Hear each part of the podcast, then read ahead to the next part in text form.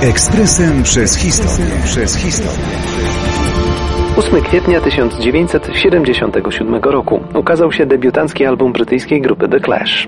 To był niezwykle trudny rok dla tak zwanego artystycznego establishmentu na Wyspach Brytyjskich. Na paradoks zakrawał fakt, że teraz należały do nich także wielkie zespoły rockowe jak The Rolling Stones czy Led Zeppelin, które kilka lat wcześniej uchodziły za buntowniczą awangardę. Mody jednak zmieniały się bardzo szybko i nagle w 1977 roku okrzyknięto ich anachronicznymi, porównywano z dinozaurami, którym właśnie grozi wyginięcie. Punk rock Początkowo ruch oddolny stworzony przez młodzież z brytyjskiej klasy robotniczej narzekającą na szarzyznę i brak perspektyw miał być alternatywą dla zepsutych pieniędzmi supergwiazd.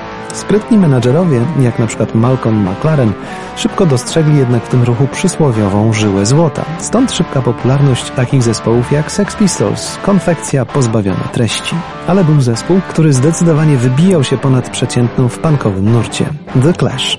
Zespół, któremu liderował Joe Strummer, nie tylko poruszał ważne, aktualne tematy w tekstach, ale również muzycznie miał dużo do powiedzenia. Udowodnili to już swoją pierwszą płytą, która ukazała się 8 kwietnia w 1977 roku. Już okładka sugerowała buntowniczą zawartość. Co jednak ważniejsze dla fanów dobrej muzyki, w utworach z tej płyty słychać nie tylko wykonawczy żar, ale również zalążki tego, co chwilę później śmiało będzie można nazwać już stylem The Clash. Ostre, mówiące o społecznych bolączkach teksty, melodyjne partie gitary basowej i gitary, których brzmienie zdawało się przecinać powietrze. Zespół wszedł już wówczas na drogę, która zaprowadzi ich dwa lata później do nagrania arcydzieła, płyty London Calling. Boeing.